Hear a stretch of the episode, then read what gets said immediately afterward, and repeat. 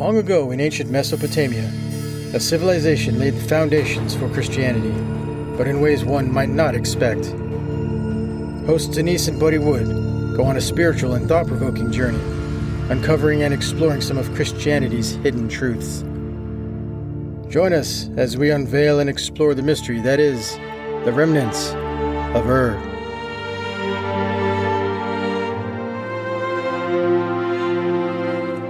Welcome to Remnants of Ur. My name is Denise Wood. And my name is Buddy Wood. And last episode we talked about Christ's gospel that he called the kingdom of God. And in closing we mentioned that for to be a disciple of God is not a free gift. Yeah, I've already told the story. I'm going to tell it briefly again though. When God did his miracle in me back in nineteen eighty-four... He did a miracle. He cleansed me and set me free from addiction. And I was washed and I was clean. And I immediately wanted to serve this guy. I knew nothing about Christianity, literally knew nothing about God.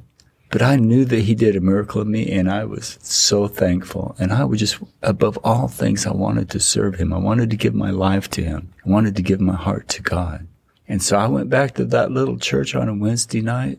They was in there having their little, uh, uh, what they call praise and worship. I guess they still call it that. And they were in there singing to God and singing these gospel songs. And I was sitting out in my truck. And I told him, God, I want to give my life to you. And you know, he spoke in my heart at that moment. He said, it'll cost you everything. He told me, he says, you have to give up everything. You have to give up all your dreams, all your hopes, all your ambitions in life. You got to give all that up if you want to follow me. I said, all right, game on. You know, I'm ready. Let, let's do this. And so I walked inside that little church, and I interrupted the service. I just walked right in there, and I said, I want to give my heart to God. And that's it. If you're truly called to be a disciple of God, if God, if the call of God is on your life, ain't nothing free about this. It's a high calling with great responsibility. This is episode twenty and is a continuation on the study of the kingdom of God, which coincides with chapter thirteen of the book, Remnants of Ur. The word gospel means good news, and Jesus preached the good news, saying, the kingdom of God is at hand. Christ backed up his words with acts of healing, deliverances, and he spent time with the people counseling them. Christ shined the light in a spiritually dark world and represented the nature of the living God. He showed great compassion to the throngs of people who followed him. Not only the masses sought after him, but the religious leaders often sat in and listened to what Christ was saying. So in order to get away, Jesus would retreat to a mountain or to a ship so he could speak to his disciples in private. Chapters five, six, and seven in the book of Matthew is known as the Sermon on the Mount.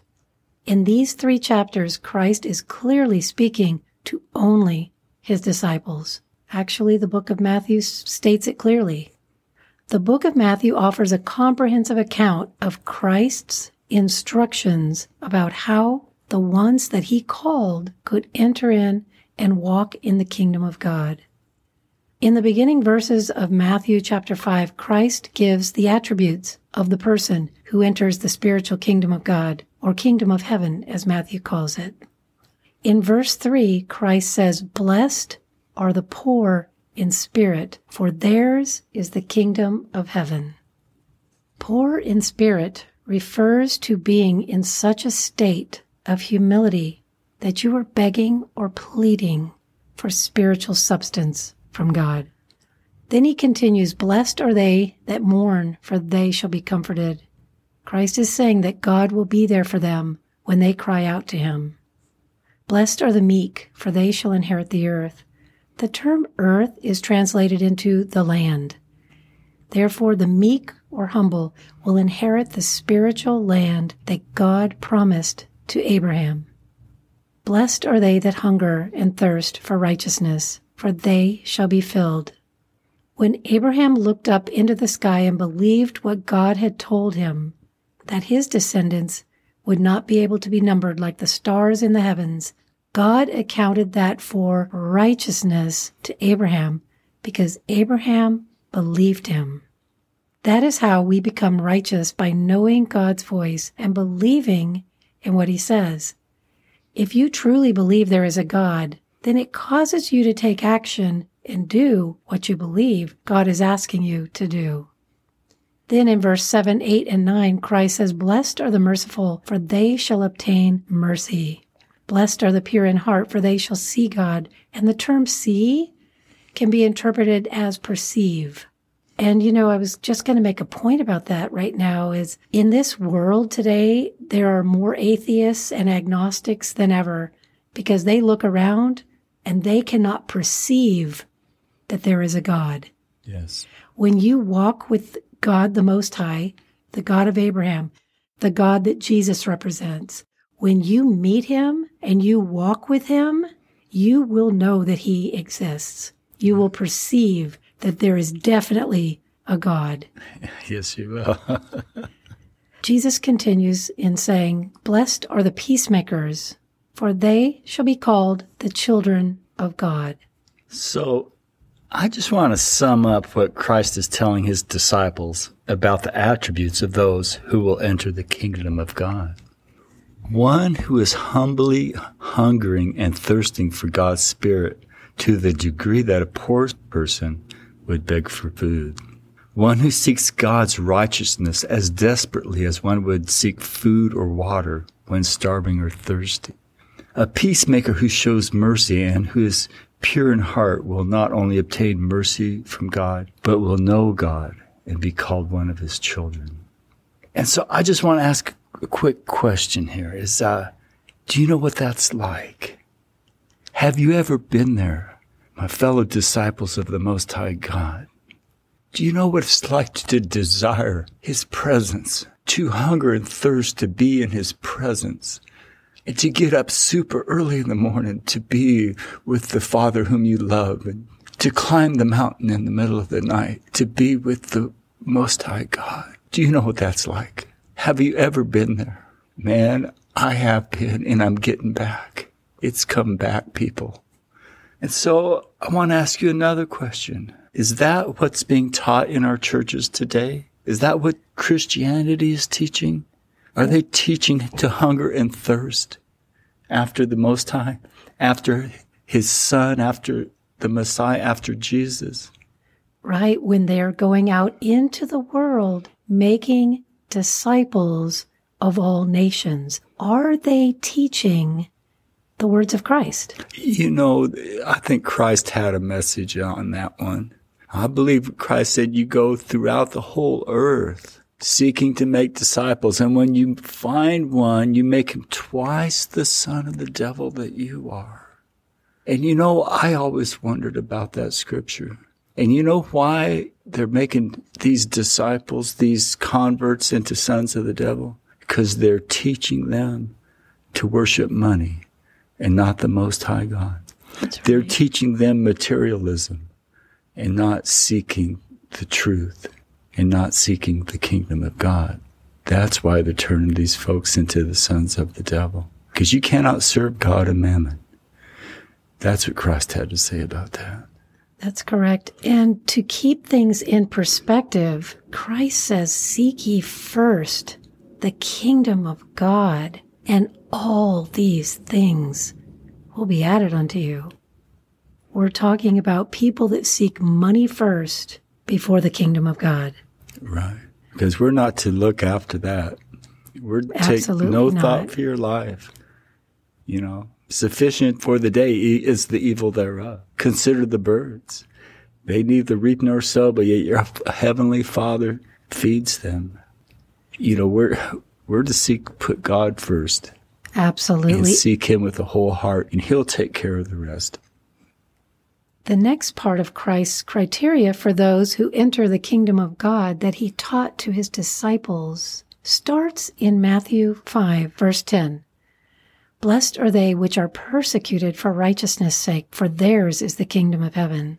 Blessed are you when men shall revile you, persecute you, and say all manner of evil against you falsely for my sake."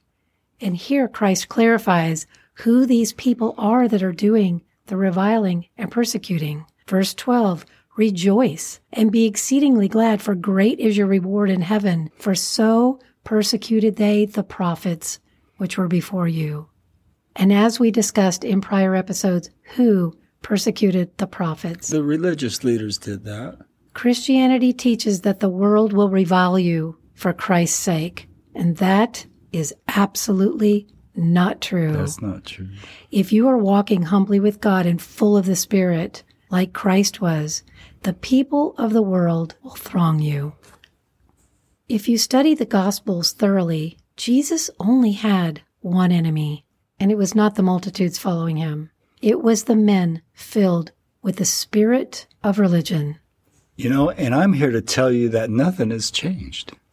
That's right. If you're entering into the spiritual kingdom of God, following God's voice, you will be reviled by the people who are filled with the spirit of religion. And there are many who call themselves Christians that will attack you. Tell about your experience hiking the other day. You know, I was going up hiking where I like to hike, and uh, it's at the tallest peak in the Santa Monica mountain range. Get up there, you can see forever. You're above the clouds up there. It's just really super amazing.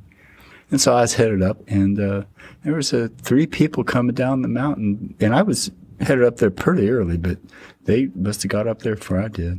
They was coming down, and and uh, in passing, uh, just trying to be friendly, said hello, and kept on walking. And this young man, he asked me, he says, "Would you like to have a a new life in Christ, or, or would you have like to have a a life that's set on the right path?" I think it's kind of more like the way he said it. And I said, I go, "Man, I already got one. Thank you so much, though." And then he, he asked me if he could pray for me. And I said, no, I'd, I'd uh, prefer not to. I mean, if you would like to have, a, say, a silent prayer in your heart for me later on, that'd be fine. But I, I don't want to pray with you, no. And so as I tried to part from him, he started praying at the top of his lungs. And he said, "I had a demon." And it was just the most bizarre thing. Pulled a, a, a can of pepper spray on me. Told me I had a demon. I, and he claimed to be a missionary. And that they were having tent revivals yeah. in the area. And uh, it was that, just... that's just an example. Buddy is walking in the Spirit, loves God with a whole heart, loves Jesus. And these people full of the religious spirit do not see it. In fact, they see him and says he has a demon. It is super bizarre when it starts happening. There's some bizarre behavior. Yeah, when I got there. attacked at work, I'm like, wow. yeah. Yeah. Too much. It's super, yeah. And I wonder what's to come. We just get started. We're just getting this. started. Yeah. Now in Matthew five, starting with verse thirteen, there is an admonishment to his disciples. And before we get into this, let's think this through. Jesus only called twelve men to be his disciples. And the Bible mentions that there were more that followed him. But even so, he was not making disciples from the multitudes. It was pretty much a selected small group that Christ called to follow him. There are examples in the gospel of people actually turning him down because they couldn't give up their wealth or their Jewish religion or their desire to do something first and then follow later. The point is that many are called and few are chosen to be actual disciples. That does not mean that the whole world is going to hell and only the disciples are going to heaven, as Christianity has taught us.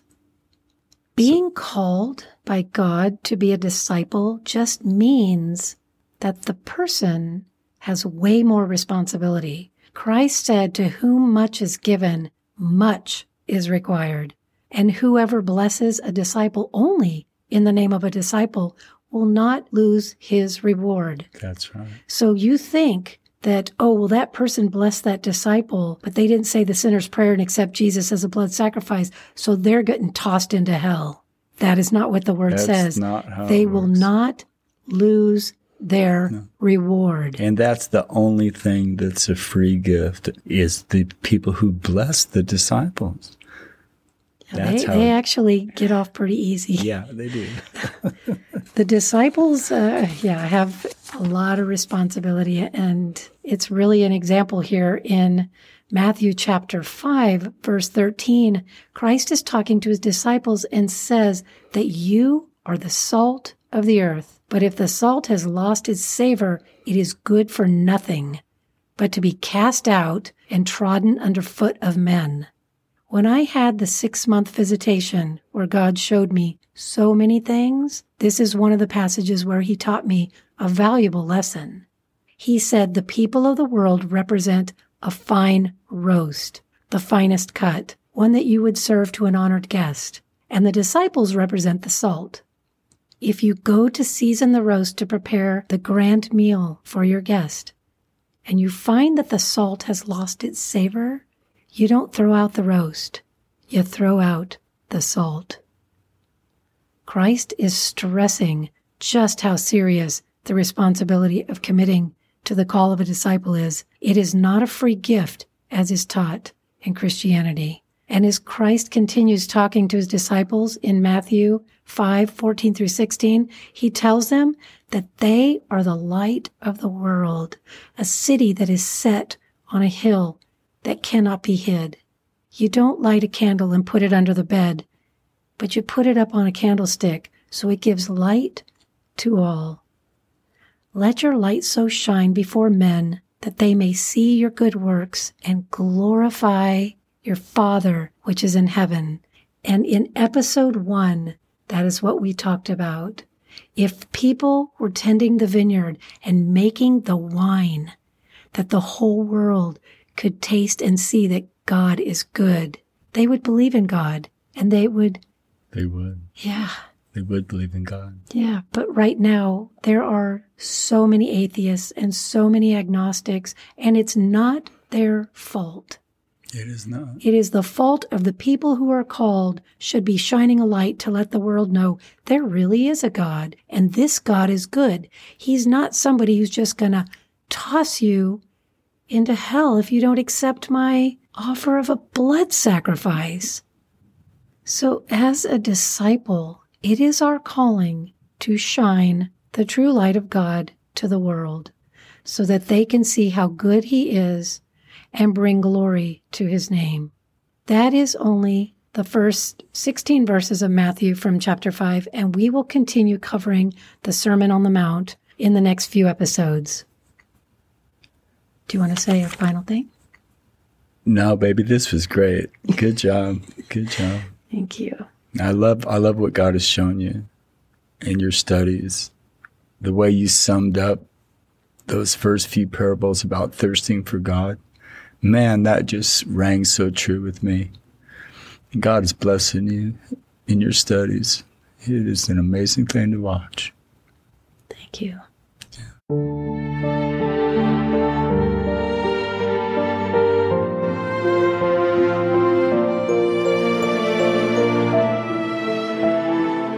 That's all for this episode.